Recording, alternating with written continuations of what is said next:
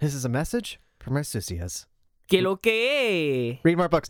Hit the theme music. That too. Ugh, it was going to be one thing or the other. I don't Yeah. know. I fucking hate doing those cold opens. Intros. They're so bad. Mm-hmm. I hate them. I hate them so much. Hey, we can return to one of what we used to do, uh, what we do for our, one of our other shows. That whoever, if you lose the game, you have to come up with the intro to the next episode. Yeah, but Add some stakes. that is true. You know what? That's actually not a bad idea. Mm-hmm. That, that's a game changer right there. Okay, I mean, I, I'm I'm not going to be any better at them when I need to do them. true. But you know, you, you could plan a little better. You can prep these. bullshit. First off, Gabriel. You start deciding this the second we sit down all right, for the all right. mics. We'll we'll introduce the show and ourselves in a moment. Gabriel, I want you to know, and I want the listeners to know that literally, I f- don't remember that we need to do that until before we record. you have like goldfish like blindness. Pretty much, or no, it's like the one thing that I forget that we do for the show. Sure. I mean, for, is is forgettable. Uh huh. It is trash. Okay. But yeah, uh, Anyway. that's the subtitle for our podcast. Yeah. Gabriel, this is uh, Slow Readers, Hello, welcome to Slow Readers, your weekly fast-paced literature podcast. brought to you by Topic on Radio. Here, the conversation's always on books. it's always on reading. It's always on literature. It's always on short fiction. It's always on The New Yorker. It's always on uh, uh, uh, mixed ethnicity and kind of like melting culture, New Yorker kind of lifestyle literature. Yeah, it's always about being an Angelino. Yeah, it's always about being an Angelino and not a New Yorker anymore. Yeah. You know what, yeah, Gabriel? You know what good novels are out there that are based on Angelinos? Um, a bunch of stuff by uh, old Harlan Ellison. That's a good one. Um, uh, Chandler. it seriously? Yeah, Ellison, I don't know anything. We I know nothing about Ellison. that is fine. um, yeah, Chandler. Uh, there's Elroy. Um, and uh, some Winslow stuff. Yeah, That's how about it. That. That's That's, fair. it. Mm-hmm. Yeah, I can't think of anything else. We have that and Lindsay Ellis. Yeah. Hey, I'll take Lindsay Ellis. Uh, welcome to uh, some intro to the show again, Gabriel. yes. Uh, let's let's let's stop poppycocking around. Gabriel, who are you? Um, hello, everyone. My name is Gabe Mara. I'm a comedian every now and again. I'm a podcast producer. I am a writer. And if you're lucky enough, um, some smoky Friday night, you'll find me bartending behind a bar. Mm. Co host, who are you? I'm Daniel Gonzalez, Hi, hello, Daniel. an audio producer, editor, writer, and an author. of Uh, note. of note. And uh, this is our show Yeah. where we talk about books. Gabriel, Mm-hmm. before we start talking about the book, I just have one thing to say. I want to bring back one small little uh, segment that we used to do back in the, Uh-oh. back in the day when we were less structured. Is it Tell Me About Your Dreams, bro? no, this- Listeners, back before the show was well structured, we would have dumb bits like Tell Me About Your Dreams. like, I can't believe we did that. yeah, I, I you know I don't I don't regret having done that. It was hilarious. I mean, like, if anyone wants to listen to the show, I say, like, listen to like the last like forty episodes at most. yeah, when we start getting a little more serious. But uh, but no, one of the th- of and it's still one of my favorite segments. Actually, it's still probably my favorite segment of the thing. It's a little thing called Danecdotes and Gables. Anecdotes and Gables. Yeah, and and and Do then you want to try the theme song one last time? okay. Wait, so do I go up or do you go up? Uh, you go up. You start. Then you go up the second round. Okay. All right. Okay. Dan dan dan dan dan dan dan dan dan dan dan. Fucking dan. goddamn That it! I can't was do closer. it. That was much closer. Yeah, but like I meant to match the the the the the, the note you hit that first round. Instead, I went higher. Eh, it's so natural. It's it's really fucking frustrating. I can't some, some of harmonize. us can, aren't harmonizers. Yeah, I'm not.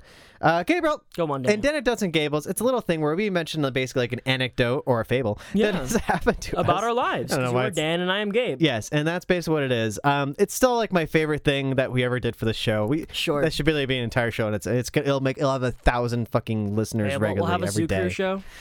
Gabriel, uh, I wanted to bring up something because we have another podcast called uh, Watchmen on the Clock. We sure do. If Katie commits. with Katie and Kometz, and uh, that's actually coming to a close very soon, at least Yeah. for now, because the season's about to end. But uh, and I wanted to bring this up for the show, but that show ran very long as it is. That Okay. like without me bringing this up, Sure. But I want to bring something up that basically we record that every Sunday, and on Sunday that day, earlier in the day when you were not here. Um, I made soup for myself, and I spilled some of it on the kitchen floor. Okay. and I cleaned it up, but it was like a very like kind of like a oily kind of like like it was more of like a sauce almost than it was what like a broth, kind of soup essentially. was it? It was a uh, chorizo, red onion, and uh, butter bean. uh, Delightful. uh, so yeah, no, it's really light. It's a really light broth essentially that happens just to have lots of oils because of the chorizo. Of course. it's But chorizo, sausage. so I cleaned it up. I, I wiped it up and whatnot. And then looking down, I saw that like the floor was still wet, and I and I tried to step over it, managed to like like kind of like get- spreading my legs. stepping over it, still managed to hit the like the wetness, and it wasn't just wet; it was oily, and I fell. Oh, and I no. didn't just fall like if you imagine like kind of like slipping and falling. Uh-huh. I like slow motion fell on my ass, Uh-huh. where like I remember mid fall thinking I need to roll with this. Oh, no. Because like it was one of those things where like the more you fight it, the more you're gonna like thrash and slam your head against the wall or something. Yeah, like you're in a kitchen. There's corners. Yeah, you gotta watch out for that. So I kind of like go with the fall. Uh-huh. So like I can't imagine imagine like an old man fall in like a, in like a comedy show. Uh-huh. Sure. Where like I kind of like roll back onto my ass with like my feet in the air, Well done, Daniel. not like violently hard. Can you imitate the noise you, you made when you fell, or was it a silent fall? I think it was a silent fall. Uh, I managed to keep that much dignity. Uh-huh. you like you like Sherlock episode three did, where like you're like, okay, I know I'm falling. I'm gonna recede into my mind palace and exactly plan how to fall. Yeah, it, it it was. I was very aware of. Oh my god, I'm going to fall. Oh my god, roll with it. Wow, I feel silly. This is like an old man fall. Yes. Like and and also like the weird thing, like I don't know, like the last time Gabriel, you've had like a a sudden fall like this, Mm-hmm. where like you kind of feel it a little bit, like not on the ass, but like throughout your body and your mind and your Sure. heart Yeah. and like like I like I had like that moment where like the dr- the adrenaline was kind of pumping, Uh huh. and like having fallen, slipped and fallen on some fucking Yeah. wet kitchen Land on your floor. ass. So there's some oil. And no, and uh, and yeah, no, I got up and I just I felt like an asshole. Well, no one saw, and now we know. now we know, and I wanted to share it with everybody. It was Well, it was thank you for sharing, it Daniel. was an experience. And Gabriel, yes. that's a little thing we like to do called anecdotes and gables. Dan dan dan dan dan anecdotes. Dan dan dan dan. Went- Yeah, you went nope, up again. I did, can't do it. It sucks. All right, So you have to you have to match my tone while I'm singing it. I know I can't. I can't do it. I don't That's know. okay. Gabriel. This isn't a song show. so that's it. So we have a thing to talk about. We have, a thing, Yeah. we have this thing to do called books, and I had to Yes. say, I had to say, Gabriel, we're on like episode like one thirty six by now. My goodness, yeah, and this is I think the first time we've done an author. where We need to put an asterisk next to you know. that can't be true. I think so. We also did this author before. Yeah. Well, it- was that before this? Because I feel like it's been a while. When we did, we did Negocios from Drown. Yes. Uh, yeah, we, we're we're talking about Juno Diaz, Mm-hmm. um, and we've done him before. We done him a, lo- a long time ago. We did Yeah, very early on in the show's run. Negocios, and uh, so yeah, and it's kind of. I- I'm curious what's going on because like the time frame and whatnot, like all like everything that probably you're gonna talk about when talking about him and everything is very recent. Yeah. Yeah, it, it, it's pretty recent. So, um, G- Gabriel, uh, yeah, we're doing Juno Diaz. Can you tell us a little bit? We didn't talk b- uh, uh, before about Juno Diaz's background and everything like No, that. very little. We were very unprofessional and a wild steam and time back then. Hmm. Yeah. All right, everyone. So the story we did this week is The Cheater's Guide to Love from the collection This Is How You Lose Her. Mm-hmm. So here's some back information on Juno Diaz himself. also, this is the second short story collection, right? Yes. Okay. He's only published three books besides his kids' book. And yeah, he's three in a kid's book. He had uh, two short fiction collections and one novel, Brief Wondrous Life of Oscar Wilde. If I got Yes, that it right. did. Okay, Correct. cool. Yes. So, Juno Diaz, born in December 31st, 1968, in Santo Domingo, the Dominican Republic. Ah. He writes a lot about the DR, believe it or not. Believe it or not. Yeah, so right now he's a creative writing professor at MIT. He's a fiction editor of the Boston Review. He's a big high mucky muck in terms of lit, having won the Pulitzer Prize for A Brief Wondrous Life of Oscar Wilde in 2008 Yeah. which is a good time. Let's see. Um, he also won the MacArthur Fellowship Grant, Genius Grant, just like George Saunders, and he is currently in a domestic partnership with Marjorie Liu, author of the um, uh, graphic novel series Monstrous. Yes, that's right. I remember that. So here's the best way to describe his writing, as he himself said in an interview. He his writing style is quote a disobedient child of New Jersey and the Dominican Republic, if that can be possibly imagined, with way too much education. End quote. So, um, much like in Negocios, that story you read in Drown, Uh-huh. um, he immigrated with his mother and grandparents to Parlin, New Jersey in December 1974. He was Uh-huh. six years old. His father already moved there, so making, you know, making a living for him, and they joined him.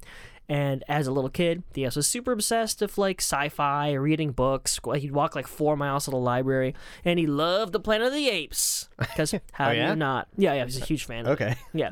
So um, uh, he actually had a lot of trouble learning English, and like he felt really like resentful of his like of his siblings because they learned English almost instantaneously to him. Okay. He had to take special education courses to catch up on it, which is kind of wild, which kind of informs his writing in a cool way. Yeah.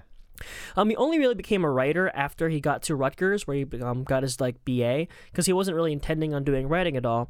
He was at Demarest, which is a famous like creative writing like dorm or something or other, and his um, writers who inspired him to become a writer were Toni Morrison and Sandra Cisneros, who you and I are are like big hot fans of. Yes. Uh, Whole this- Mango Street is an amazing read. Mango Street. Yeah, we've yet again uh, we've yet to talk about Toni Morrison. Really. Well, Toni Morrison's on the stranded list, so we'll get to Beloved at some point. yeah, you know what? that's also a shorter book.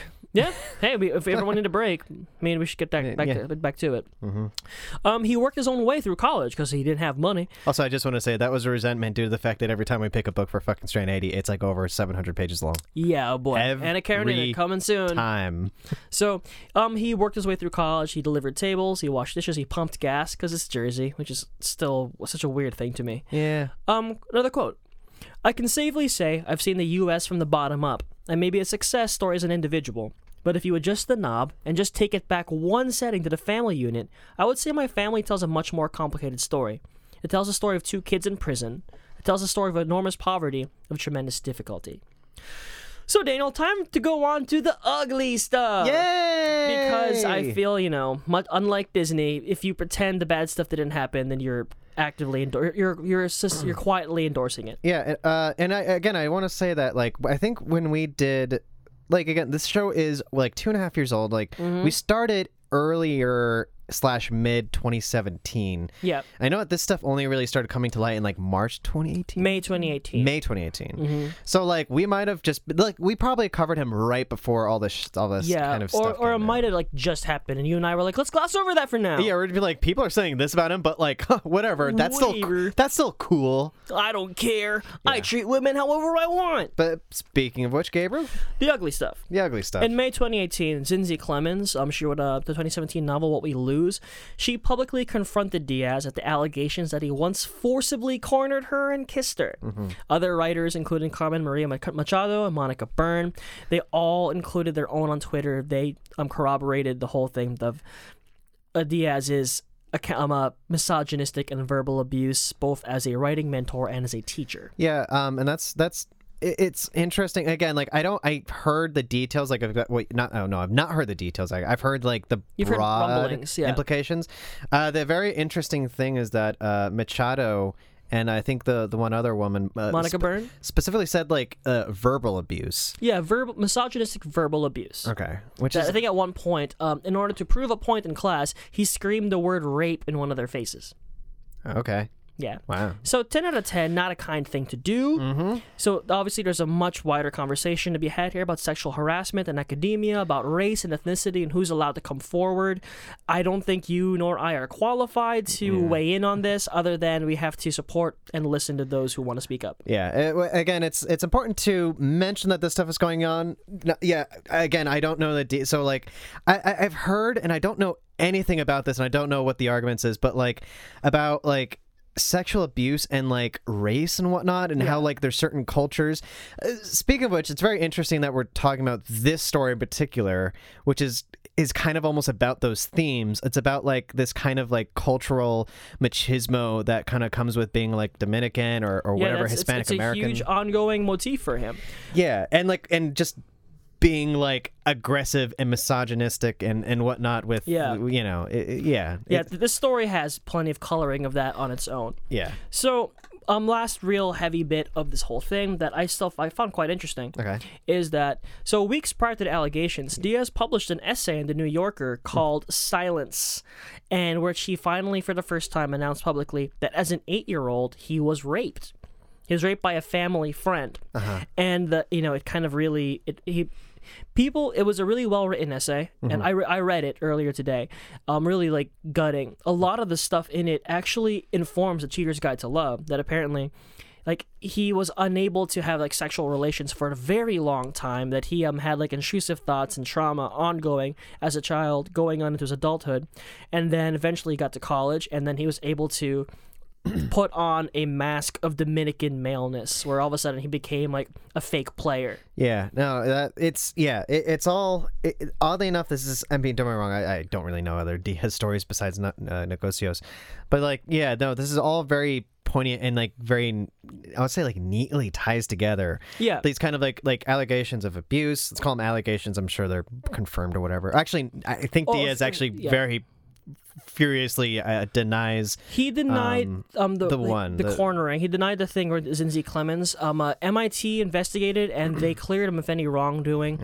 And same like Boston Review kept him on, but then people resigned, and he voluntarily resigned from the Pulitzer um, Prize chair after the allegations. Yeah, uh, and it's it's been very messy and, Yeah. and whatnot. He he's been cooperating while still like denying. Okay.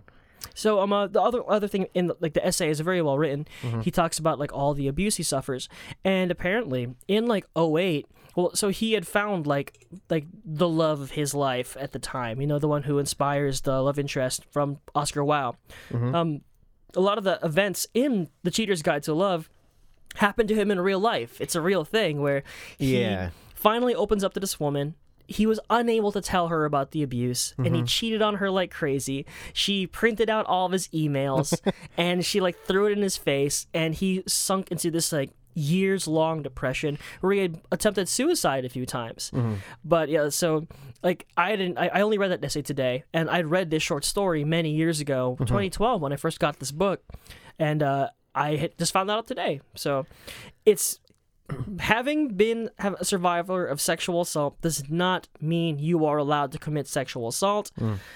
So a lot of people did perceive the release of this essay as maybe preempting any Me Too allegations, Yeah. which I think is a little. the- I mean, it's entirely possible. I mean, the well, it's it, it may- it maybe it doesn't uh, obviously excuse him, but like it kind of it gives some context over over does. his thing. I mean, um, there uh, not to get too much into it and whatnot, but like anytime, like one of the from all like the like the literature I've read that is very much about like like very very violent like sexual abusers and whatnot Mm-hmm. is that like there is like a cyclical kind of nature to abuse Sure. where Like in Spotlight. yeah one of my one of like the the one of the fascinating points from reading uh renee denfield's um the snow child for example is this r- really poignant thing that like today's uh horrible monsters were yesterday's victims Yeah. um it's not always of course Of course and of, not. and of course that doesn't make it like Right. it doesn't make it okay Yeah. but like you know it's it's this idea that like people who are hurt today if obviously when they don't know how to process it and Yeah. like it's something that haunts over them especially over like their sexuality and whatnot Yeah. like it's it bleeds into like their adulthood pervasive, it, yeah. it warps them in, in in certain ways you know Like you said, it, it provides context, if not an excuse. yeah and it obviously the timing is kind of like it, it is It's a little crazy convenient. it came out weeks before Yeah. before this and like it's it's like uh the kevin spacey thing where it's like excuse me have you been sexually assaulting young men yes by the way i'm gay Yeah. and we're just like okay Like, yeah, buddy, that's Uh, not how you do I that. mean, yeah. he's had some very bizarre kind of ways to confront Yes. that. anyway um, We're not comparing those two. g- yeah no, no, But no. last bit of information Okay. is that so it's about the story itself. The story itself, The Cheater's Guide to Love, was published in the New Yorker on July 23rd, 2012. Mm-hmm. And the collection, This Is How You Lose Her, sorry, The Cheater's Guide to Love, yeah, This Is How You Lose Her, the book was published September 11th, 2012. It was a Mm-hmm. finalist for the National Book Award and the Andrew Carnegie Medal for Excellence in Fiction. hey And I don't think you read any of the stories in this book, No. which you should. They're great. The title of the collection is from the short story Alma, published in the New Yorker, December 24th, 2007. It's Mm-hmm. Okay. the final line of the, from the shortest story in the collection. And that's all my notes. cool and Cool, dude. and Gabriel, um, Daniel. no, I'm very excited. Uh, can you briefly? So we're t- doing the story, the Cheater's Guide to the. Uh, It is Love. the final story in the collection. Yes. And uh Gabriel, can you can you fucking give us a lowdown about what happens in this book, bro? Okay, so this is a second second person story where um, basically the narrator is speaking to himself as you, the narrator. Junior, who is uh Juno Diaz's Nick Adams, um he uh It's exactly the something I've been holding back this whole time about like this discu- this discussion of being like yeah, this is his pseudo like Yeah. fictional version of himself. But yeah. pretty much. so much like in real life, um, this woman, this amazing woman, catches him cheating. He she finds his emails where he's been cheating of fifty different women over a six year relationship, and. After a short period where he tries to pick up the pieces and make things right with her, she leaves him. She leaves him completely, barrenly, no contact ever, game over, man. And the rest of the story goes across um, Junior's process of trying to get over the relationship, cycling between bouts of depression, self destruction, uh, healing, self reconstruction, uh, misogyny, uh, throwing himself into sex, dating dating the right people, dating the wrong people. The worst parts of him coming out, the best parts of him coming out, and the support and dark friendship of his friend Elvis, who is a cheater in his own right, and another Dominican. another man. Dominican. And eventually, we come to the end of the story where it's years down the line. He opens up like the pamphlet, the the the book, basically the what's the name of it? the binder of Yeah. incriminating emails, and he finally realizes and acknowledges that she was completely correct to leave him. And he starts writing again with the line, "the the half life of love is forever." Yeah. And uh, and also when she gave him the binder, she said like she included the note saying this will make a good book one day or something. Yeah, And he's like, "Yep." Um, yeah, no, and it's uh, yeah, Gabriel, you've read this story before. yeah. Um, uh, that's a little simplistic. My summary of it. The whole the whole story is in its telling. Yeah, no, it, it is. And also, as you said, very interestingly, uh, this is written in the second person. Mm-hmm. Um, so, which is interesting for how this, how you relate to the kind of character, the, like the main character and whatnot, because there, like in the language, there's no character. He- It's talking to you. You do this. You have, you were in love with this woman. You cheated on her. You Yeah. have no idea why, and you couldn't fucking help it. And you didn't fuck around with one woman Yeah. or two women. You fucked with 50. I I don't know about you, Daniel. I'll, like I want to hear your thoughts on this. I love the second person when it's done correctly. For me, it, it's it's so much more immersive than straight up first person. Yeah. I did this. The you sounds like your self monologue. It's like everything good about stream of consciousness, about all the bullshit of stream of consciousness writing. Uh-huh. Um, there's an amazing episode of BoJack Horseman, which you do not watch, called um, "Stupid Piece of Shit," Mm-hmm. and almost the entire episode takes place within BoJack's um, running commentary in his mind, Mm-hmm. and he wakes up every day and he calls himself a stupid piece of shit, Mm-hmm. and it goes on in this second person kind of narration.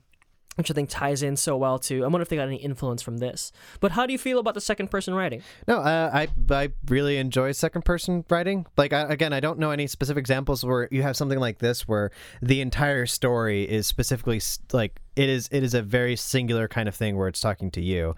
Uh, Gabriel, you b- probably don't know this. I use second person a bunch in my writing. Oh, I don't know that. Yeah, um, yeah. It, I use it for a very uh, similar, obviously, but not like different kind of way that obviously this is used and whatnot.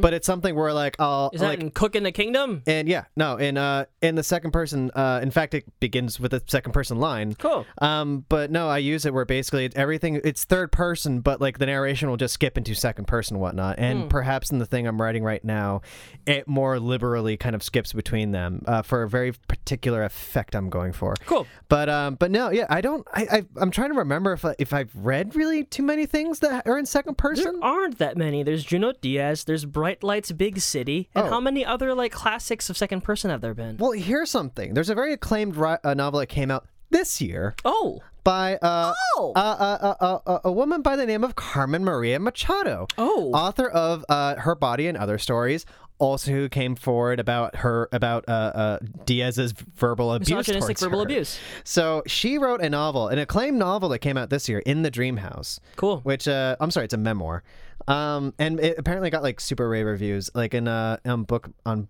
Bookmarks, which is kind of like a Rotten Tomatoes slash Metacritic.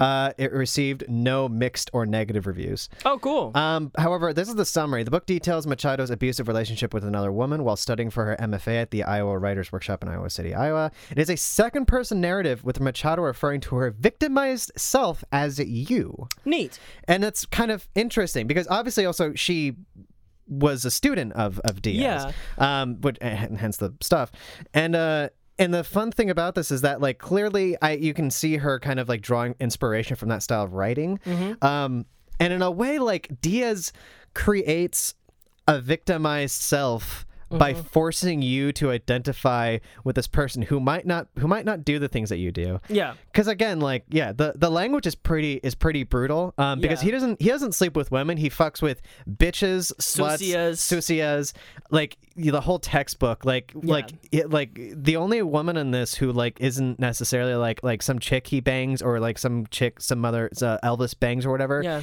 is uh the friend Arleni. Arleni um who speaks very bluntly um Elvis is not a good influence on him No, uh and neither is he a really good influence on Elvis no.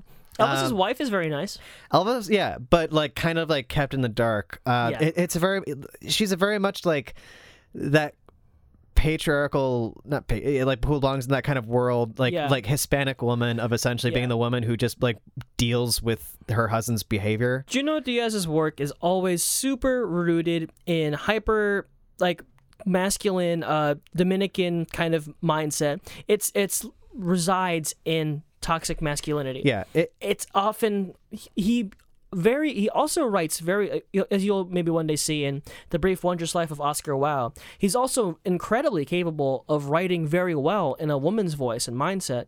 There's a short story in this collection called Otra Vida Otra Vez, which is about um like- it's almost like the point of view of Negocios from the woman that Ramon marries, the other woman. Um, he's very capable of it. So I think it's- Ramon being uh, Junior's father, right? Yes. Yeah. Okay. Yeah.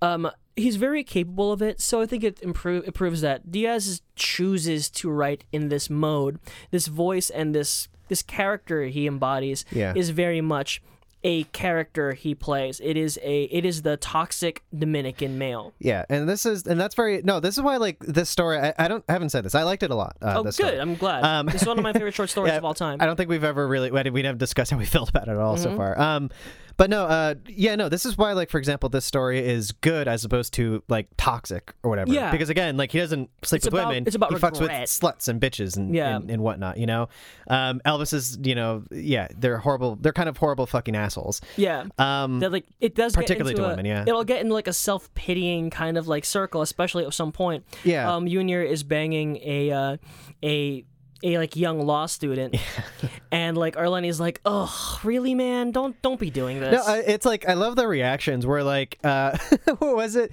Um oh no, no, uh, my favorite thing was when like the the one white woman from uh from the yoga class Yeah. was like kind of into him The and like Blanquita? and, and he asked a rhetorical question. There's no there's no quotations in dialogue by the way for he this. only which is, he which- basically never uses them. I love that. hey, I'm fine with that. I'm cool with that. Y'all know me. Yep. Um, but no, like he, he asked a rhetorical question, like, "What do I do with a white woman?" And it's like the voice of Elvis being like, "Like banger, man!" Like the other, like my boy Randall or whatever his name is, just like Darnell. just busting her mouth or whatever. Yeah. And then Arlene's just like, like, like. She's too young for you. Ar- no, no, no. The Right? white woman was essentially just being like, like, oh, just like see where it goes. Oh, yeah, no, like it that's was very reasonable. It was like Yeah. the other dudes are just like, just fuck her, man. Yeah. And she's like, or see her because you're looking for someone to see. You yeah, know. no, I, I- I don't know if that was the law student. I think that was um. uh, No, that was the, that was a white woman at yoga. Um, the law student Oh, right. was like, I forgot what she said, but no, she points out like she's very young, huh? Like, Uh-huh. or because I think like he was toying with the idea of making of like having a serious relationship with her, Yeah. the young one who's like 19 or something like that, Yeah. Mm-hmm. who's super intelligent, and like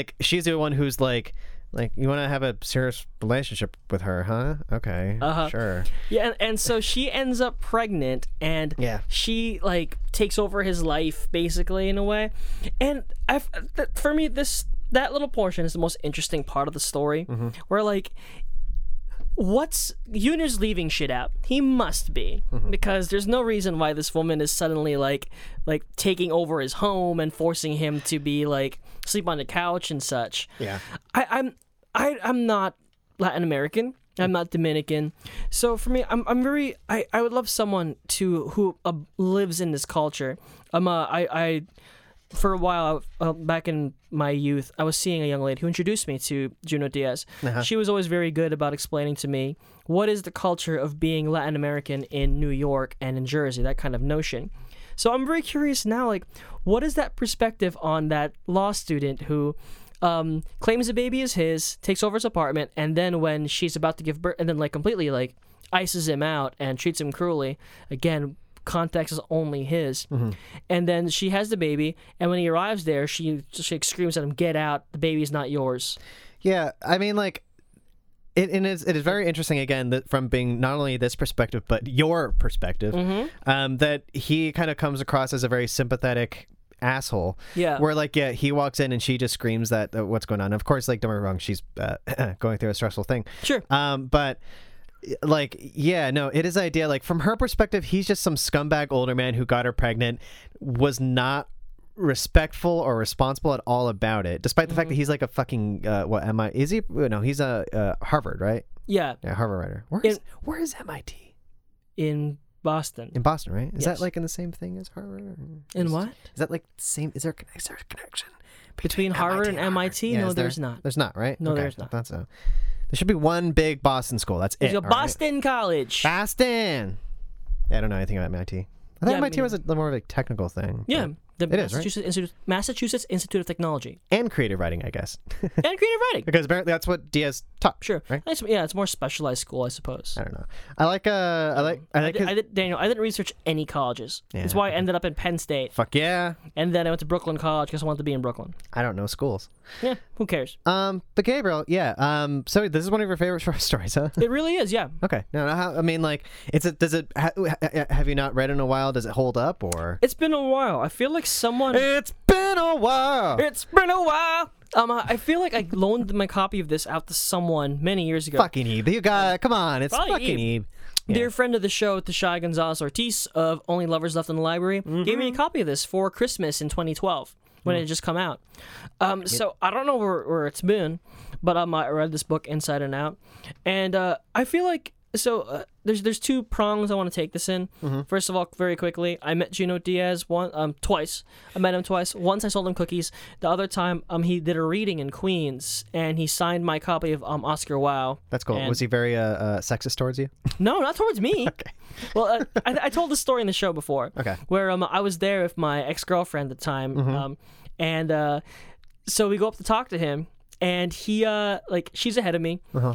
Um, she um, he signs her book, and I go up to him, and I'm like, I, I'm right behind her, and I'm like, here, you saw my copy. He's like, hey, what were you reading over there? Because he was just standing off to the side. I was just sitting in like the audience reading a book, and I'm like, oh, it's this um, book by Michel Gondry about like an art installation he did.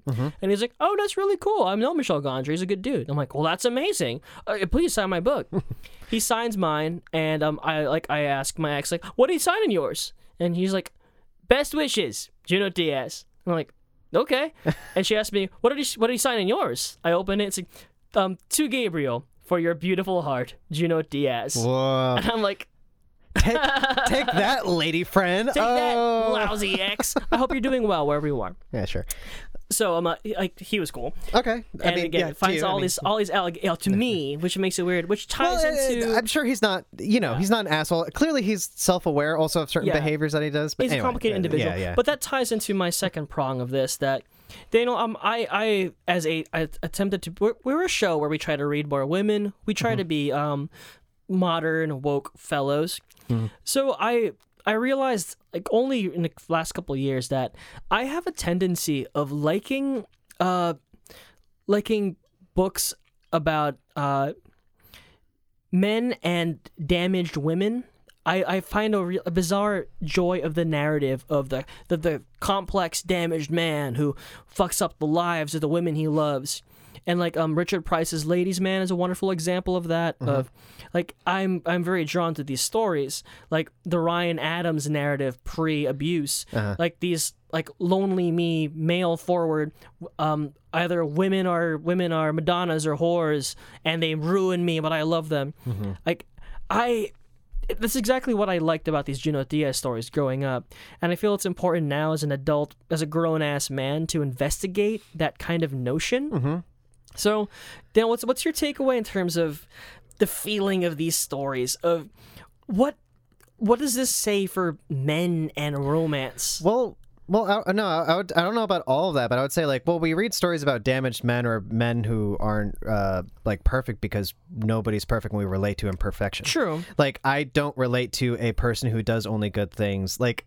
nothing is worse than reading a story where it's about some dude who d- is the best. Like, uh, I started reading that book. Um, uh, fuck. the underdogs, the uh, By who? the, the classic uh, Mexican novel about like like the legend of like this one dude, and like I stopped reading it pretty quickly because Uh-huh. it was like the most like typical fucking stupid Mary Sue. no, not Mary Sue, but like that typical like Mexican legend of like here is a man who was clearly this brave, powerful man, and he went out and the the federals were bugging him and like were messing with his women, and he murdered one and told the other ones get away, guy, and then he ran into the woods and with his buddies who are all a bunch of fucking lovable scumbags, uh, have a shootout, and ultimately it's gonna end with that dude either gaining power and then kind of falling apart and whatnot. And I think it's portrayed by his one friend who is vastly more interested in him Okay. but like it's like the same kind of thing where it is like kind of rewriting history where it's like they hero that they make heroes out of people who are clearly if you look at what he's doing are aren't good people and and like that kind of thing is not interesting i related more to the guy who's clearly going to do the shitty thing Sure. because like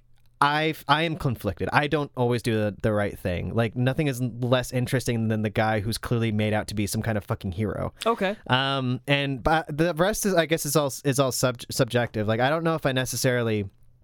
I'm trying to think about this. Like, yeah, no, damaged people are, are vastly interesting. They have drama. Um, One of my favorite kind of elements of storytelling is good versus evil, but not so much in external forces, but on the inside. Sure. Um, because like if someone's struggling with like the, the you know devil and an angel inside of them, that is like the best kind of like It's a human story. That that is the conflict they want to do. Yeah, there's a Faulkner quote I could quote about that. I don't remember Mm-hmm. what it was though. It's a uh, it's the thing about like how like especially writing about his subjects is that like he writes specifically about the human spirit, and not only will it uh you know survive, struggle, and and lose a little bit, but gain some, but most importantly, like the human spirit will endure. Okay. Uh, so yeah, yeah, that's it. Well, um, let me ask you a, a more narrow question. Than that. Okay. what is your What is your favorite literary romance? Because you're I, I, All the Pretty Horses, which is clearly one of my favorite stories. Okay. Yeah. Um, how would you describe that love story? That love story? Oh, you mean oh, romance is in like love story? Yes. Oh, Not okay. romance as in an art movement. No, I meant like yeah, romance. It's like it's my favorite romantic. Uh, uh, liter- in literature. Oh boy. because like person you know me i like i like love stories i Yeah. pursue these things and i've always worried that like we, we try we find especially in literature art that reflects upon us i'm like so is there is there a suggestive quality like this loving norwegian wood like there's a there, there is an ickiness to that story that is definitely there about a like a selfless man of a big dick who um, sacrifices everything for a girl who kills herself and then shuns the love of another good woman like there's a there's a self pitying element to that that I don't like to see in myself and I worry if like is there a a bigger underlying toxic quality to loving this kind of story so back to your thing though what is your favorite like no, Uh, I mean like I mean like no like probably. I mean like that is this thing where like Daniel called me toxic, yeah, but listeners. it's like it's like no Blame him. Well, here's the thing. Like we're all a little toxic. We- Sure. we, all are. It's the same reason like It's like, everyone's a little racist. Yeah, no, ex- exactly what I was gonna say. It's like we're all kind like we don't mean we don't want to be racist. We don't do racist things. We don't actively be toxic. Mm-hmm. But like we're all a little toxic, you know. We're all a little racist, and like the important thing is not to be a perfect person, but to fucking treat people Make with an Mm-hmm. respect. You know, yeah. Be respectful. Be empathetic. Uh, you know, be like listen and and act and be kind. You know Sure. um, which is more imp- which is a reason why like also certain people like very dark stories where we like to we like to confront that kind of dark thing that darkness inside of us Sure. this is why people have loved lolita since the fuck when did it come out actually 50s That's a good question. i for completely forgot it's been a long time Hasn't it been a while? yeah um Let's see. no we like stories like that we like uh, people love um fucking uh, what do you call it oscar wilde uh, uh dorian gray 55. 55 thank you uh, people have loved dorian gray for how long and that's Yeah. in a similar kind of way it's about like a guy who's just being like i'm gonna be as wicked as possible um, and Mm-hmm. But uh, it's about aesthetics, Daniel. it's about being as wicked as possible it's in a similar kind of Mm. the fashion aesthetics of It's- being and it's wicked Mm-hmm. about the aesthetics of being a wicked person um, or if you read the abridged version it's a very gothic story Yes. it's actually pretty good unlike the original version as- Yeah, no, hey. A lot Uh, of talk about like artistic ethics. But honestly, n- I don't know. In terms of like my favorite, like yeah, my favorite love stories would be like the the twisted ones. Like I'm trying to think about like And like, like uh, is, uh, Sun Also Rises like a big one for you? uh Sun Also Rises. Yeah, Sun Also Rises. Actually, that's actually a fine point. Like. Uh, for example, like this, the, the these are the ones I think of. I feel like I can come up with a much better answer than Mm-hmm. this if I actually thought about this. Um, there's the Sun Also Risers, Risers, The Sun uh, Also Risers. and a similarly a simi- hockey game. similarly like a feral to arms both of which are very uh, are love stories that are very truthful but have like very dark edges to them. Yeah. Uh, one of my, I mean, when we talk about a, a Feral to Arms, um, even though like the uh, uh, uh, Catherine is not a very well drawn character, Mm-hmm. um, the depiction of their love is very interesting. Mm. Um, and I, it is very truthful because of how romantic it is and depiction of its romance and like in its romance.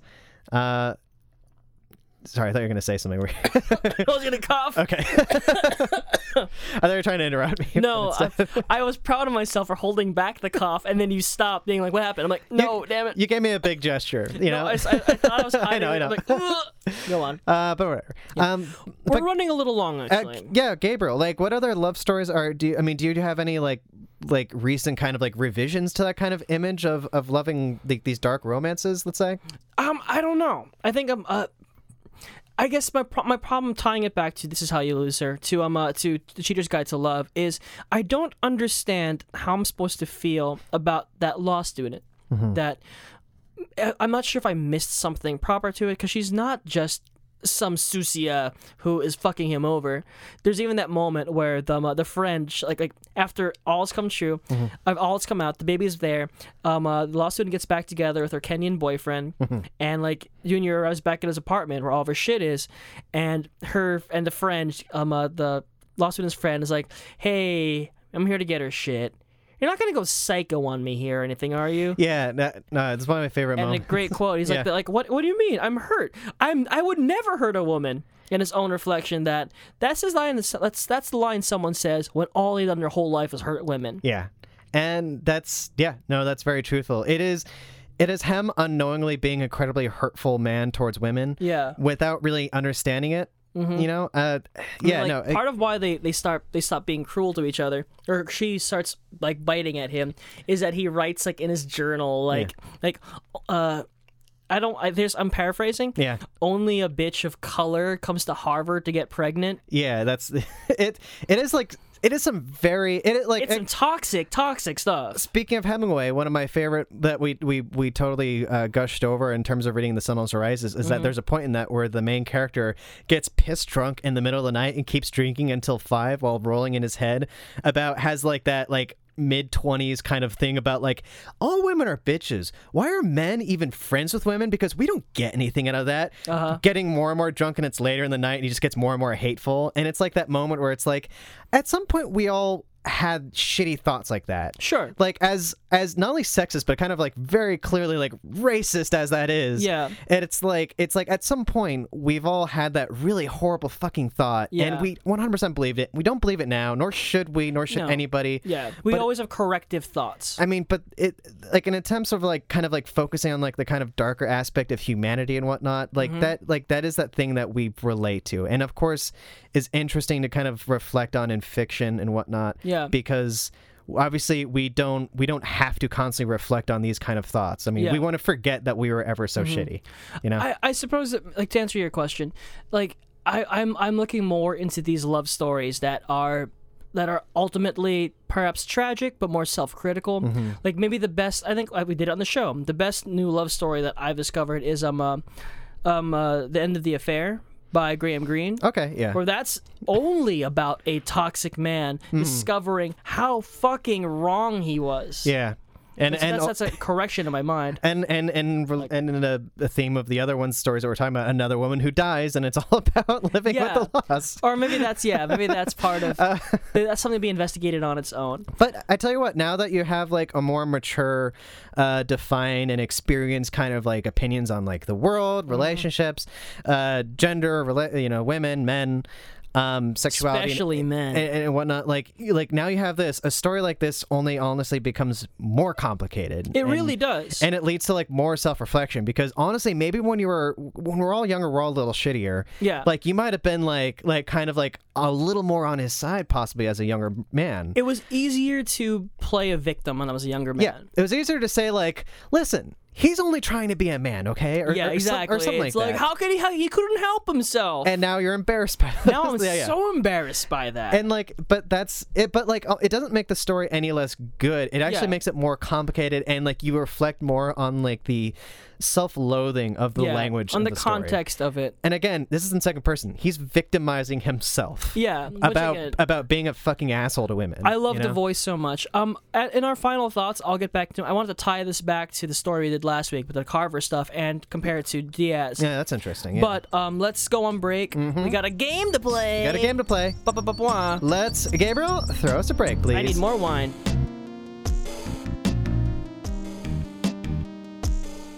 welcome back Hello, everyone. narrators We're still a show. two You ugly, and you're ugly, and your mother ugly, and your sister ugly. You just plain old ugly. slow readers Is that donkey?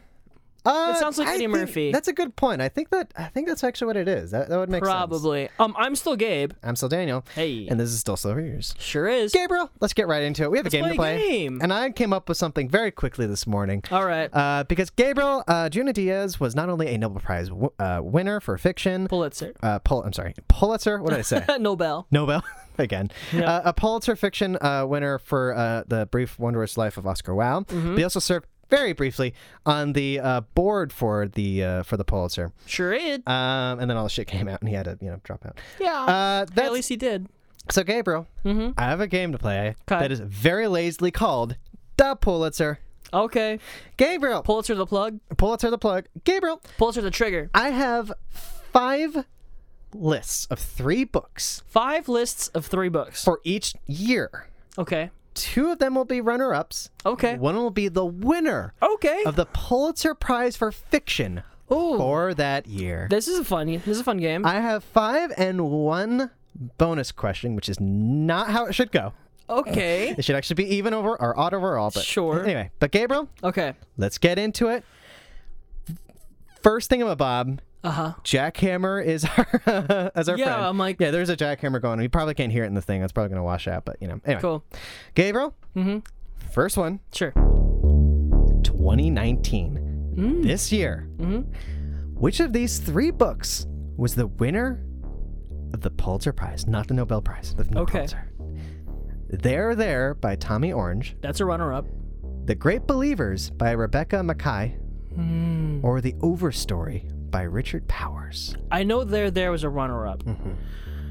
Um, I don't think it was the Overstory. I think I, I looked this up like two weeks ago, Mm. extremely idly. Also, we've talked about this on air. Yeah, we have. I think it was the Great Believers. You think it was The Great Believers by Rebecca Mackay? Yes. All right, Gabriel. Mm-hmm. Epic face. Shit, it was Overstory. It was The Overstory by Richard Powers. Hmm. All right. Uh, a novel about um people being drawn to uh, trees and about like their relationship with trees. I think it's like an environmentalist story essentially overall. I'd hope so. the cover is always really cool. I've always seen it, and like I just kind of read briefly what's about. It. I'm like, oh, that sounds really interesting. It's like people who are attracted to trees. Nothing natural about it. like oh, Moving on, neither lipus. Gabriel. No, tr- um, Triffids. 2001. Okay. Which of the three books is the winner? Okay. The Adventures of Cavalier and Clay by Michael Chabon, Okay. Blonde by Jayco, Mm-hmm. or The Quick and the Dead by Joy Williams. It was Cavalier and Clay. It was Cavalier and Clay. It's Final, one of my favorite books, and I've tried to get you to read it. final answer. Yes. Gabriel, that was The Adventures of Cavalier and Clay by Michael Chabon. Uh, It's a fantastic book. yeah, you've read it. Um, I wasn't. I, I was wondering if like you even knew that was the case. It'd be funny if you didn't. Mm-hmm. Uh, You tried to trick me. also, again, Blonde. Uh, uh, unfortunately, not a winner. Yeah, J. Cole hasn't won a Pulitzer yet. No, has she? she's been nominated very frequently. some fucking um, bullshit. Not to get too far into it, but there were there were- there are years. I could talk about this more at the end, but there are years when no winner was selected. Uh, What and about it's J. Cole? very it's very interesting, including the one year that uh, Jake was nominated for her uh, short story collection uh, that included one of her most famous short stories. This very long name I'm gonna fuck up. It's like where, where Hmm. Nine stories. Where have you been? Where are you going? Or something. Oh, like sure. that, Yeah. Another story about a serial killer. Gabriel, moving on. Okay. 1991. I got one to one. Yeah, one to one. 1999. Are you ready? 99. Okay. Is it Run Rabbit Run by John Updike? That came out in 91? It came out in 1990. Wow. Mean Spirit by Linda Hogan. Or The Things They Carried by Tim O'Brien. Oh man, that's tough. Run, Robert, run. I Mean don't spirit. think Run Rabbit Run won. The things that carried. I I think it what was the middle one again. Mean Spirit by Linda Hogan. Damn it! Like like this is like like you you you ran your eyes over your flashcards, but didn't actually remember anything. You just Yeah. recognize things. It's like it's like the names of the shapes, and you like you're like I think this is the case, but I think I just made that up. yeah, exactly. Yeah. I'm gonna guess it was the things they carried. I guess the things that carried. Yeah. Final answer. Yerp. Fuck! What was it? It was Run Rabbit Run. Damn it! Yeah. I knew it. Was, I didn't think I was familiar with the mean season thing. I whatever. know. Uh, well, no, I'll get to that later. Okay, moving on. So far, it's it's one right, two wrong. You're still you're still in the game. I knew Updike won a Pulitzer. Still, you're still in the game. Yep. All right, moving on. 1999. Hmm. Which of these won the Pulitzer Prize for fiction? Okay. The Poisonwood Bible by Barbara Kingsolver, Okay. The Hours by Michael Cunningham, Hmm. or Cloud Splitter by Russell Banks? I've never heard of Cloud Splitter. Mm-hmm. I'm thinking it's the hours. Do you think it's The Hours by Michael the Vir- Michael fucking The Cunningham? Virginia Woolf thing, right? Y- yeah, yeah, that's right. I'm gonna guess it's the hours because Poisonwood Bible did not win the Here Pulitzer. gets that final answer. Yeah. Yes. Gabriel, it was The Hours by Michael Cunningham, Boom, baby. not the Poisonwood Bible, which is surprising because like that book won everything. I, I'm actually just kind of. I mean, I have never read. I haven't read the hours. I haven't seen the movie. Hour to the hours. I, I figured it's like an Academy Award thing where it's like books love books that like that like worship. If it like, won a literature and such Pulitzer, it's like that. probably gonna get a what's it called, an, like an adaptation deal. yeah, basically. And you can't make a movie out of the Poisonwood Bible. I mean, Oscar Wa- Oscar Wow has been. They've had Miramax has had the rights for us since 2000s, like 12, Cool. Yeah. Good luck with that. Uh, seven probably. Gabriel, moving on. Yeah. The year 2000. Did this in the future, the year 2000? Which of these Okay. won the Pulitzer? Okay. The Interpreter of Maladies by Jumpai Lahari. Close Range Wyoming Stories by Annie Pearl. And or Waiting by Hodgin. I think that's Interpreter of Maladies. Think it's you sure it's not the Annie Pearl, by the way, which has Brokeback Mountain. Oh, cool. I'm I th- oh Brokeback, Brokeback Mountain was written by a woman. Yeah, Annie Pearl. Yeah. Cool. I had no idea. Oh yeah. She, if you ever hear what she said after um fucking Crash one, uh, uh, What'd she say? Oh, she's pretty funny. I mean, because she's like an older woman, and her reaction was just like f- completely venomous. She refer she outright called it trash. It is trash. trash in, is trash. As in a play in the title. yes. Like like she's like uh trash. Excuse me, crash. like is like and basically was saying it's like like making fun of like it's kind of like limp dick kind of attempt at talking about a big subject, but like. You know, not doing a good job. Whereas, Bro- terrible movie. whereas Brokeback Mountain is Brokeback Mountain. Yeah. Anyway, but yeah, yeah, sorry. Um, That's your answer. I'm pretty sure it's Interpreter of Maladies think it's think it's by Jhumpa Lahiri. Jump, think it's Jump Lahiri. I think so. Final Yeah, answer. Yep. Hey. Gabriel, it was the interpreter of maladies. Uh, the interesting thing is that I don't know much about waiting, but uh, the other two are short stories collections. So I mean, that's the one about um Ryan Reynolds, right? And he waits tables. you wish. Mm. You fucking disgusting person. All right, uh, Gabriel. Um, so so far, uh, what you're you're three two. Yeah. All right, there's just a bonus question right Let's go for it. now. Gabriel, Yep. bonus. Bonus. Which of the following authors were one of the three authors Which of the following authors Yeah, I were know. one of It's, the three it's- authors? I also I didn't read it right too. okay, but uh, I'm gonna I'm gonna name three authors. Okay. One of them is gonna have uh, the rare distinction of having won the Pulitzer twice. oh, okay. Uh, who only three authors in the history of the Pulitzer have ever won ever had that distinction. Okay. Which is kind of hard to word, to be honest with you. I, I feel like there's a better way to. do it. I just didn't put much thought into it. So which of the three that I'm gonna name have won the Pulitzer twice? Okay.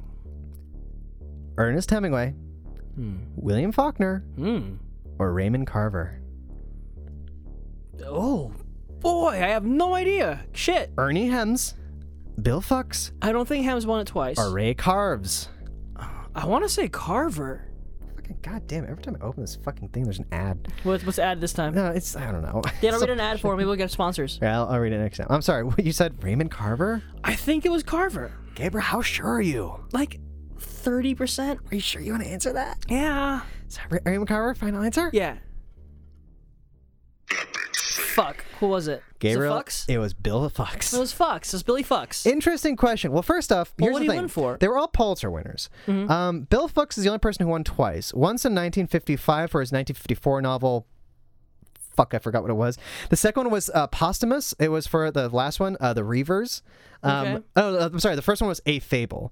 Neither of Okay. which were considered like his like better. I haven't books. heard of these. No, they're they- they're kind of like ones that like are very well read, but like people are kind of like they're not his best Sure. ones. Like Gotcha. he, he had his better books and like his less. And the good latter books. one is all about um that planet way off, far away that apparently the Galactic Oh, Federation no. forgot Is that a about. Serenity joke. It is. Uh, er- interesting enough, oh, Raymond Carver won. He was nominated in 1984 for uh, the Cathedral, and then won uh, another one posthumously again for uh, it was like All Things Considered. I think the name was. It was Hmm. like a. It was a it's like- essay on NPR. so yeah, Brady's basically. Uh, interesting enough, Ernest Hemingway technically actually did briefly, uh, in a way, won twice. Okay, That's not well said. Um, he won. Well, he won for uh, the old the old man in the sea. sure. Uh, he actually was voted. Uh, like e- everyone unanimously agreed that uh, for whom the bell tolls deserved it. However, it was taken away by one of the judges on the grounds of it being offensive.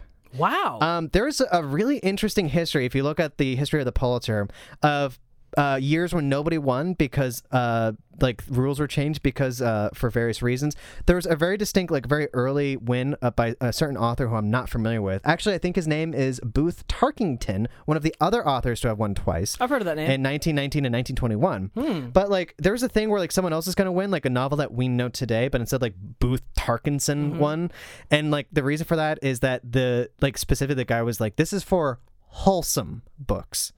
So like there's like this toxic kind of like That's language some whack ass shit. of like of like pointing out it's like listen proper books win this and uh, again also like you know reading on the history of especially like hemingway and whatnot like it's it's I think- what's that Booth Tarkington book I know? Bo- oh, he did uh, the the wonderful Ambersons. Oh, Magnificent Magnif- Magnificent Ambersons? Ambersons. Yeah, he did that. That's his most Okay. famous book. Uh, Which- I'm Daniel. Daniel. I'm, I'm Daniel. I'm uh, um um uh, what was the name of Oh, Jesus. the author who wrote uh the Magnificent Ambersons and really loved chewing on pig ears?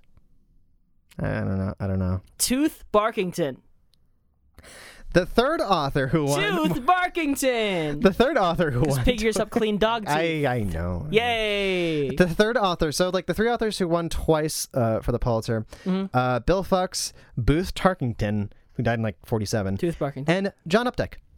I, I thought I fucking knew it was up to. He, he won uh, in 1982 and then again in 1991, which is we covered for uh, Run Rabbit Run. Makes sense. And again, like technically Hemingway won, but yeah, no, there was a very I don't know. It's like the the thing we forget. It's like, oh yeah, that's right. It's it's we all remember the dirty books from like the early 20th century, but like The dirty books. but like there was like a like an, an era of commerciality and like proper American values. wholesome American values. Yeah, it's no- like the comics code and like the the Hayes code. There's a very I Fucking mean nonsense. we won't be able to cover this again because like we'll never t- we'll never discuss Ulysses on the show Never. unless it's on the Strain 80. It's on the Strand 80, isn't I it? think so. I actually think don't so. know. But like the story of like the obscenity case for that because he wasn't taken to court. The 2 Mm-hmm. editors of the the Little Review, I think it's called, were taken to court, and there were two grown ass women, and like the judge made a point where like they couldn't read sections of the book at the at the trial because he didn't want like he in the most patronizing language said like I don't want these young women to hear that language. They were in their 30s Gross. and they published the stories themselves Jesus. and and also like they were like avant-garde like like lesbian like literary people like who were like in like big in the paris and american scene like They'd seen more action than that judge ever did. there is there and like there is a really interesting story around that about like the language that was used between them especially how, like the one woman who wrote like memoir about the whole experience later on Sure. it's very interesting I can dig that. um but yeah that's it gay roll That's how it. you Yay, play I the Dub win! Pulitzer. yeah actually you Cool. tied uh, but which What? essentially No, means I, that you I, won I lose points. no Oh, yeah no no it was 3-3 Yeah, well, no, oh, I guess you're right. but uh but no good job gabriel That's me. Um, that's uh, yeah. So let's go on break. We're running a Cool. little long. we are indeed. Uh, let's when we come back, we have final thoughts, uh, Uh-huh. and the other stuff. So Gabriel, throw us to break. Let's ride. And we're back Mike, it's me, Mike. to this fucking bullshit. Gabriel, I'm still Gabriel. Uh, you're still Are, Daniel. are- are we on? we're on. Okay. Fucking, we're starting. Hello, everyone. We're out at the I'm Batman. Gabe. And this is Slow Readers. What's up? Sorry, I began in the most like a disorienting kind of way. Yeah, I, I pressed the record button twice. I'm like, oh, I put a mark on there, and you're like, there's a mark. We're doing it. yeah. Uh, okay. and I completely caught. I caught you so off guard. I became off guard briefly. Yeah. That's going to leave a mark. That's gonna leave a mark. so Gabriel, Yeah. uh, final thoughts Yes. on uh, the story that we read by Juno Diaz, Mm-hmm. "The Cheater's Guide to Love." They know, I'd actually like to hear your thoughts first. My thoughts, okay, because I didn't really talk too much You about didn't the talk thoughts. much about it. We, we, we broke down a lot about like the context and the history in the world. Yeah, I, I feel like I'm my this storytelling is kind of bleeding into stories by like Carver and whatnot. Interesting. I, I feel like they are like a lot of like first person stories. Uh, Second person. I started reading uh, uh, in the country of Lo- of last things uh, by uh, Paul Astor. If I got that title right, I, I uh, feel like I it's like al- City Glass thing. I get one. City Trilogy. no, this isn't actually that. Oh, this, is- okay. this is outside of that. Um, but uh, it, it's a post-apocalyptic story that uh, begins with uh, with letters written from the the protagonist's sister Hmm. uh, from the country of last things, and her just basically describing the country of last things, if I'm getting that right. Uh, and uh, and it's it's kind of in the it's in the second person essentially, but it's not it it doesn't it's not like this where instead of basically being like an I book, it's I more mean, like it's a U book. Epistolary isn't quite the same thing as a U. but it's still it's still written to the narr- to you the reader Yeah, which in is the country of interesting. last things by Paul Auster. yeah thank you um i always feel like it's in the land of lost things it's in the the country of la- lost things but Nope. anyway but anyway um so no it's it's a really good it's f- interesting in that again like i i do appreciate a story of like of men unknown like being aware of how shitty they are and whatnot and uh, we haven't touched this too much is that uh, it almost would seem like it's at random how much like it'll jump from stories about like him being a shitty boyfriend, fucking random women, thinking that he should fuck around, and then he's driving around and then like someone screams something racist at him. Yeah, um, uh, Juno Diaz must not be a very big fan of Boston. No. Because Junior apparently like re- fe- like faces hilarious little bits of awful racism everywhere he goes. That is kind of that are like almost non sequiturs. Like Yeah. they're just out of left field where like he's doing something like uh he points out like casually like in the midst of the story it's like oh him and Elvis were pulled over by police again. yeah, He wa- incidentally. Mm-hmm. He was pulled over three weekends in a row. Every time he's at he's on uh, he's at Harvard, he gets asked for his ID. yeah, Um, like it, it seems it seems almost like it has nothing to do with the story, but it does it does. because uh, like again like the the one missing thing from the story is this is this very kind of telling thing about like sexual abuse as an adult who like he- and it is a cultural thing besides the fact that you kind of have to like flex your masculinity constantly yeah, and like in this in particular he has to like it, in a, like in his mind like make up for this thing that happened to him as a as a kid Mm-hmm. where he was sexually preyed upon so he's kind of like overemphasizing his thing like he doesn't feel like a man unless he's fucking all the women he possibly can Well, the uh, I'm, I'm sorry. Are you, are you speaking of Juno Diaz or Junior? a little bit of both because clearly Like I think there, there's an element of abuse. Like in one of the classic stories in uh, in Drown, one of the first ones that I think Juno Diaz ever published. Uh, I don't know if you got to read read any much. Mm-hmm. no more i of didn't i just Drown. read Neg- negocios Um, one of the stories is about how a young boy um, is visiting a disfigured child, and on the bus heading over there, he is um, fondled. He is like groped by an old man, and he just like runs away. Like uh, part of the key to the silence essay is that he's writing it almost as a letter to a fan, a person he met, who showed up at a signing and asked him like really hushedly, like, like "Were you abused as a child?" yeah I, I read the beginning of the of that essay Silence? but that, I Yeah. literally like with the first few paragraphs and whatnot Yeah, it's, but- it's a really well written essay, but it's it's. I think there's an implication that Junior, if Nick Adams to Hemingway, Yeah. that Junior himself also suffered abuse. It's it's present, it, but like it's it's still like it's very much in the in the subtext. yeah and it, it- it is in the subtext and uh, also So the- like that, like Juno. Sorry, to interrupt. Juno Diaz himself. He, while he had periods of being like a prolific cheater and womanizer, Mm-hmm. like his start as a sexual adult was completely stymied by being unable to have sex entirely because of the abuse. Yeah, and it, yeah, again, it's like it's he's like he's like making up for that masculinity, like Mm-hmm. it, like f- culturally as a man of color, he would Dominican. he would he would probably find it very uh, shameful that he had not been fucking bitches and sluts Yeah. as like a teenager, Exactly. you know. like, so like, like Daniel, I- I'm sure you are are aware of this. The idea that in like in the hierarchy of um Latin American countries, yeah, it is most known that Dominican men are the most like macho players of all of them.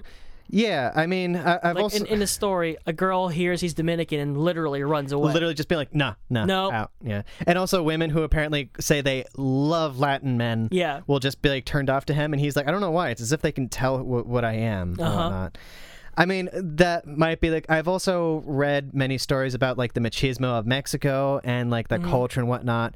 And, and it's Mm. You're up- it's- Mexican, it's- Daniel. it's- yeah, and uh, and certain cultures in Mexico, s- very specific ones like in the Sierra Madre, where it's just like it's like back roads Mexico and whatnot, Mm-hmm. where it's like all countrymen and like and people who like are the old guameros, but like uh, yeah, and uh, and like no, it's yeah, no, it's an interesting thing into culture that us as Americans don't necessarily know. We know a version of this. Yeah. It's just not as it's not as ingrained in us. Um, I maybe not. suppose. No, I think it's just a different perception of I don't it. know. Well, also look, like look at look at Chad and incel culture. yeah, it, it's it's there, but it's not as like it's not as widespread as it is in like m- in Dominican Mm-hmm. men, where like where like everyone, if you're a Dominican man, you all kind of have like some kind of version of this that's kind of like baked into like your kind of Yeah. DNA. And uh, whereas like that's more like let's say like more extreme pockets, you know. Okay, that's fair. Um, but that said, uh, Um, well, let me pose my question to you Okay. then. Let me let me tie it into that later thought that um so last week we did Raymond Carver. Yes. And this week we did Juno Diaz. Raymond Carver was your choice. Yeah. And we had a long discussion about the writing style of it, of of uh, succinctness, Mm-hmm. of efficiency, of how Carver writes. And you were very much a big supporter of it. I, Mm-hmm. I like Carver as well. I, I I am a fan. I like his work, but there's something about it that holds me back. There's a lack of conversation to it. There- there's, there's- a there's a there's yeah. a separateness to it that, for me, Juno Diaz. When I first picked up a copy of The Brief Wondrous Life of Oscar Wilde in 2008 with a with like my ex girlfriend, I was like immediately like like electrified by it. That I'm drawn to conversational voice writing. For me, it is the very easiest to speed read because it sounds like a conversation being spoken to you at your own pace. And I like the the way that Juno Diaz depicts voice has always been the biggest highlight to him. It's not necessarily what happens, it's the choice of language. yeah, we also have not really mentioned the fact that this is there's like a Spanglish element to this. Absolutely. which is uh, interesting because e- e- even as Junior admits, like he doesn't really know Spanish. Yeah. But he, but even in this, like he just like random words will just be in Spanish Yeah, because like, that's like like idioms. yeah, like idioms and whatnot. Which of course again speaks to the the thing that you talked about where he grew up kind of struggling to learn English Mm-hmm. as well. Yeah. So it, it's just an interesting way, and it's very, and it's kind of late to get into this because I think you're on a, you're gonna ask something. Um, but we have something else to talk about. But uh, it's it's like this idea that like good writing is not necessarily the kind of like how powerful and huge your vocabulary is. It's specifically using what you know and using it well. Yeah, his instrument is incredibly high like finely tuned. Yeah, I mean because like it, he couldn't write honed. he couldn't write like Joyce Cutthroats or whatever. He can only write like him, and he writes like him very well. Yeah. Uh, So, but anyway, I'm sorry. I, I would like I would love it if you read um Otra Vida Otra Vez in this collection. It's another great thing. I mean, we're busy, you don't have time for that shit. But um I I I want to I want to ask you what is like how do you perceive reading this cuz the way we you and I perceive reading and writing are completely different. That I I can barely I need to sit down no music, no distractions, read Hemingway or Carver. I cannot focus on anything else. It's not possible for me. Whereas this, I could read this while running and listening to music. Yeah, because from- for me, it's it's it flows. It's musical and it flows directly into my brain. yeah there's for me there's no difference No, Uh, none? no i mean like no i can uh, interesting enough like you mentioned especially carver there there's like and again i hate this kind of fucking term for it but there's a kind of like minimalism to Yeah. what, how they write Lowercase m. and how like there is like carver especially is all about it- it's it's a really fascinating way and how to express being unable to express yourself. Hmm. Um, Carver, like there's there's stories, and maybe we'll do this next time we cover Carver. There's like this one called I don't fucking remember what it's called, uh, but like where like it's- Raymond's it's, Big all, Adventure. It's all about this woman who wakes up in the middle of the night and can't go back to sleep, and Hmm. she like wanders outside to close the gate and has like this bizarre conversation with her neighbor who also happens to be up and is like going after the slugs that are infesting his yard. Cool. In That sounds like awesome. the middle of the night, and like like it, there's nothing explicit that happens. It's all about like what isn't said and how people like react to this. Yeah. Again, like Carver is like this wonderful story. Is like this wonderful horrible world of like middle America. Everyone has plain lawns and everyone's white and everyone's an alcoholic, you know? I would have loved to see like how Raymond Carver would have rewritten every story in Winesburg, Ohio. Yeah, it's uh, it- there's like there, and honestly, like I would say, like like Winesburg, Ohio, Carver, and like this are all very s- kind of like exist in the same kind of like genre. Essentially, Mm-hmm. this is a very interesting thing because like again, there's also an inability to express yourself in this. Yeah, there's just, there's a different like layer of like cultural identity as well. I think Diaz very makes plain the themes that he's going into Mm-hmm. um, because like the ending of this and whatnot i think that if you wanted to be more subtle about it you could have been more subtle where he's like It Mm-hmm. goes very romantic. it- it's very explicitly about like oh i picked up the scraps of like other things realized it's a story and now i'm telling you the story which is clearly the thing that i was leading to this whole time which like it makes sense and you kind of saw that you can clearly see that coming also again reading this i'm like all right this happened to Juno Diaz. He's writing about Yeah. himself. Like I, without you telling me this, I'm like, it's. I had the same thing with uh, uh, uh Negocios, where you kind of. I mentioned like, oh, this is about his father, right? And you said like, no, this is about this is a character, and I went, okay, no, it's about yeah, yeah, it, it is and it is not. Junior, Junior's essentially him, and uh, it's very interesting. I mean, that's a little more like the Hemingway thing, where it's like I'm always amazed at how much it's like, wow, he only wrote about things that happened to him. mm-hmm. uh, and not, not that it's a bad thing. I mean, that's if a you, relief a, good, to s- me. a good story is always a good story, but like, but um, I'm always kind of uh, shocked at how much like I was like, yeah, he wow, that like, oh, this is all about stuff that that they had gone through. This is all about personal experience. yeah, Yeah, right. What you know I don't know. There's there's a very instead of a sigh in my voice. there's a very there's a very interesting argument, uh, especially between the uh, let's not s- fucking mention his name a million times, Hemingway and his, uh, Bill. Who? Uh, This little this, little- this little author. named Small Ernest press author? Hemingway. Yeah, Remember? he, he's kind of known. He's kind of he hasn't had his moment in the sun, so he's super cool to talk about right now. Mm-hmm. That's fair. Um, but like like them and him and Faulkner and their rivalry and how like the shit talking that Faulkner would lay on Hemingway is that like yeah he was extremely limited about what he wrote, which is why he only wrote so little. Hmm. Um, Him and Diaz. Diaz only writes a short story every like minute, it's it's crazy how much long minute, not literally minute. he is a beloved i mean obviously recently it's a little more controversial but like he's been a beloved writer My my But- two, my two favorite authors like that I discovered as an adult are Juno Diaz and Haruki Murakami. yeah couldn't be any more different Couldn't be any more different. not so much like, and don't get me wrong uh murakami also writes explicitly about like masculinity Yeah. Mm-hmm. and like machismo in a bit um but like but it's not like it's not like diaz and no, and- there's there's nothing. There's not a there's it lacks that kind of street flavor, if Yeah. you will.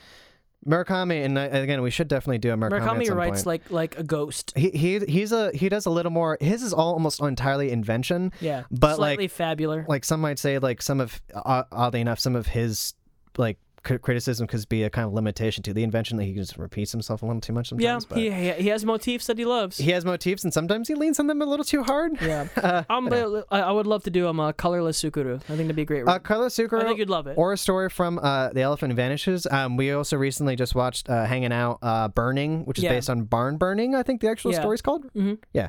Which is based on the Faulkner story, Barn Burning, which I thought we did for the show, but I Who? guess we didn't. Yeah, some other some other guy I need to stop mentioning today. Some all right. dick face. Gabriel, Yeah, So uh, that's final thoughts. yeah, we're running long. Let's go on ahead and do our favorite segment, Hazy Hazy Memories, Memories. in honor of our dear friend Shawnee B. Horny, also known as Shawnee B. Hayes, host of the co-host of the Whip Around podcast for all Mm-hmm. your Whip Around needs. You know, it's just really great that like you know with today's uh, uh, culture of fake media, that there's people out there who are really speaking, talking about the things that people are thinking, but not necessarily saying out loud. Yeah, um, uh, yeah, um, check out the Whip Around. I'm gonna be on there in a couple weeks, so I think Daniel will also be. I assume. And they're not actually a right wing uh, audio. I just make fun No, of they're them. a weird there's, news podcast. Give them a listen. There's another show out there called Whipper, which is not that. Yeah, Whip Around, no space. All right. So Gabriel, Yeah. what is your hazy? Well, actually, how about this? It has been. Do I have a hazy memory? It has been some time since you've read this. What, do you have a hazy like? Like if this was yesterday, and if I said, uh, "The Cheater's Guide to uh, Love," um, what would you? What, what comes to your mind? there's a lot. It's it, this like like for short story. It's kind of harder to pinpoint.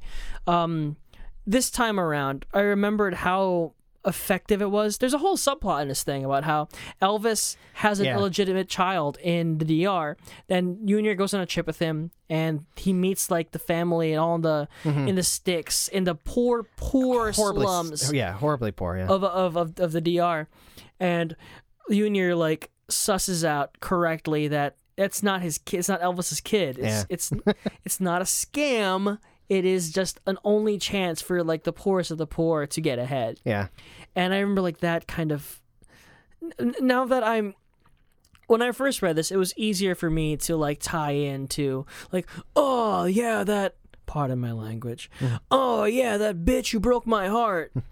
and now as a grown fucking man who's been was much more mature than he was at 21, 22. Yeah. It's just the the the longing, the heartbreak, the understanding of how you fucked up Yeah. and the potential of fucking up and also like what you want out of your legacy what you'll give up Also, yeah, as an adult, you can look at especially Elvis's actions, who seems to be like a more uh, almost unforgiving version of of Junior. yeah Um, where, but on, on the other hand he was a veteran of the Ira- of the of the Iraq war Yeah, where he was um, wounded, yeah. blown up in a fucking truck but like you, but like you can see something like this where like he's also super in love with the fact that he has a son. He's super proud of this. Yeah. And even though he's just like he's like my wife will not find out, and he's like he's like she will not find out. Don't worry. I'm, I'm good.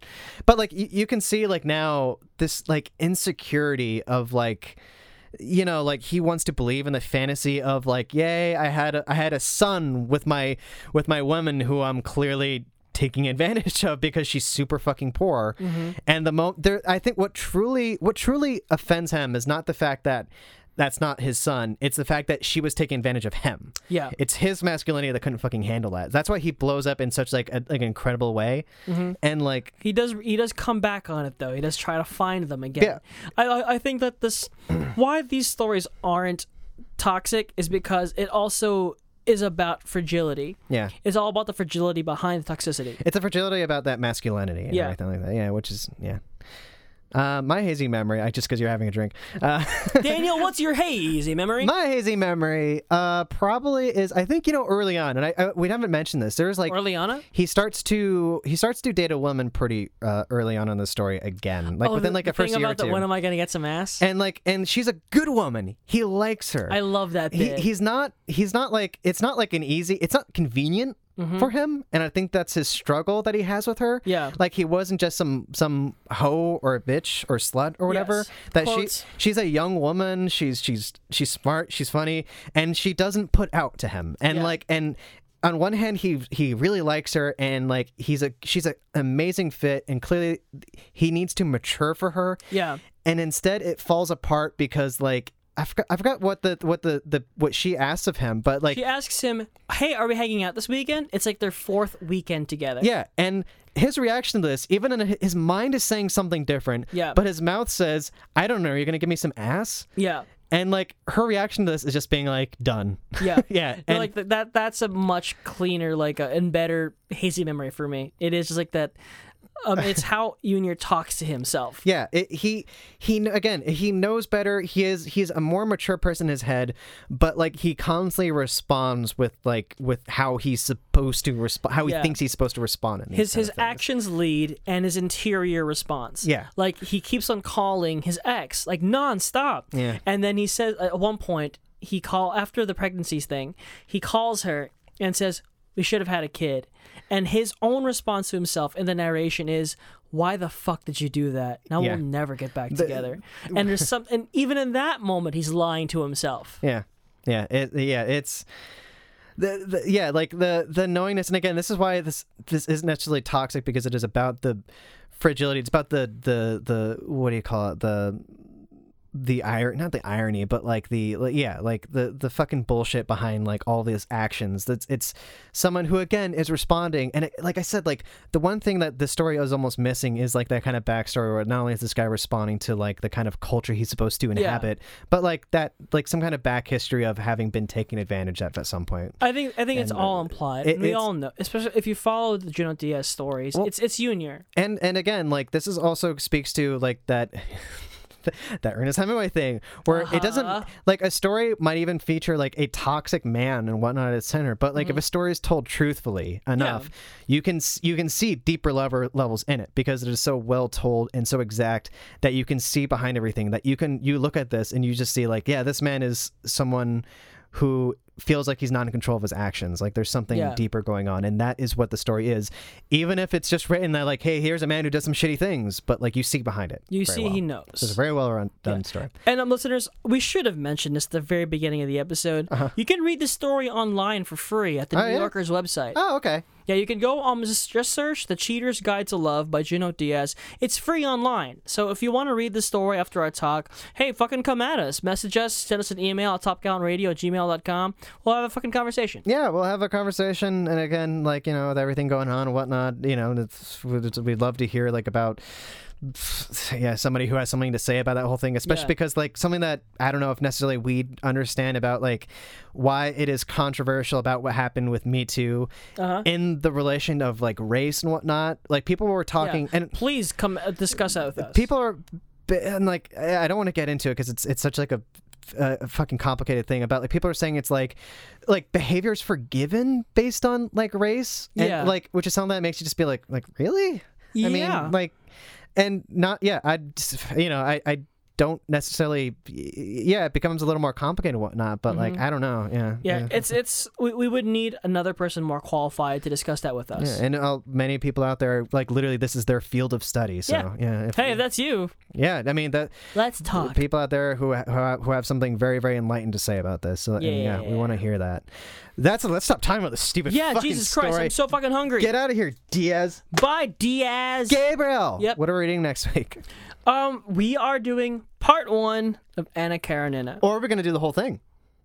Are you that far? Uh, I think I can. Really? Yeah, I'll skim through it. Whatever. All right. It's a long. It's a long book. A lot of shit happens. Maybe yeah. Um, uh, honestly, um, I've I've read it before. Okay. So it's up to you. All right. Yeah, I think we're gonna. We'll aim for doing this as a one-parter. Mm-hmm. Yeah. Hey man, if you want to, if you want to, if you want to skim through it and watch the Joe Wright Ah, adaptation, yeah.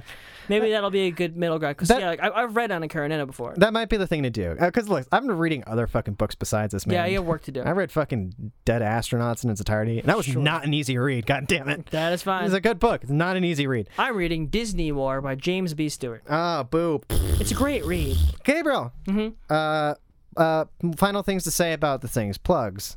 plugs Yeah. okay um everyone um if you haven't done it already please check out self-evident asian america's stories it is a cultural heritage documentary podcast about what it means to be an asian american in america um i produced episode three the talk you're supposed to have um i'm very very proud of it it's all about my life and my story and the trial and tribulations of being a filipino in white pennsylvania um it was featured on the av club so check that out wherever self-evident asian america stories talk you're supposed to have.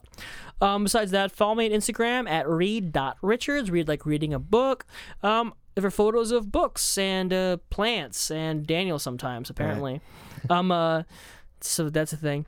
Um, lastly, Watchmen on the Clock. It's our other podcast. It's coming to an end very soon. It is a recap show. So if you are enjoying um, Damon Lindelof's Watchmen program, if you just want to start watching it and you want someone to talk about ideas with, check that out. It's a good time. It's me, Daniel, Katie, um, Katie the Catastrophe Comets, and we have a good time. Um, yeah, that's cool. Yeah, uh, and also if you have like complicated feelings about Watchmen, Yeah. like, uh, like some of us do, um, yeah, no, definitely check that out. It's a lot of fun. Uh, but yeah, you can uh, follow me on Twitter at Top Gun Radio, which I hardly use. I use the Instagram for slow readers a lot more.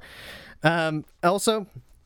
Check out my fiction. Sorry. Uh, check out my fiction, which is available out there in all ebooks, uh, ebook stores, and also on physical print at Amazon. Uh, uh, Hey. uh, the Shadow from the Deep, and A Cook in the Kingdom, which now and then use a second person language. Hi. Uh, so definitely check that out, especially Cook in the Kingdom, because that one's pretty fucking good. Weird. Um, yeah, and that's uh, that's that's it. Uh, stay, everyone out there, just remember when you clean up a spill, make sure you dry it off before you step over it. Yeah. Stay frosty. Stay frosty. That's basically what it is. Sure. All right, that's the end of the show. Kyle. Bye.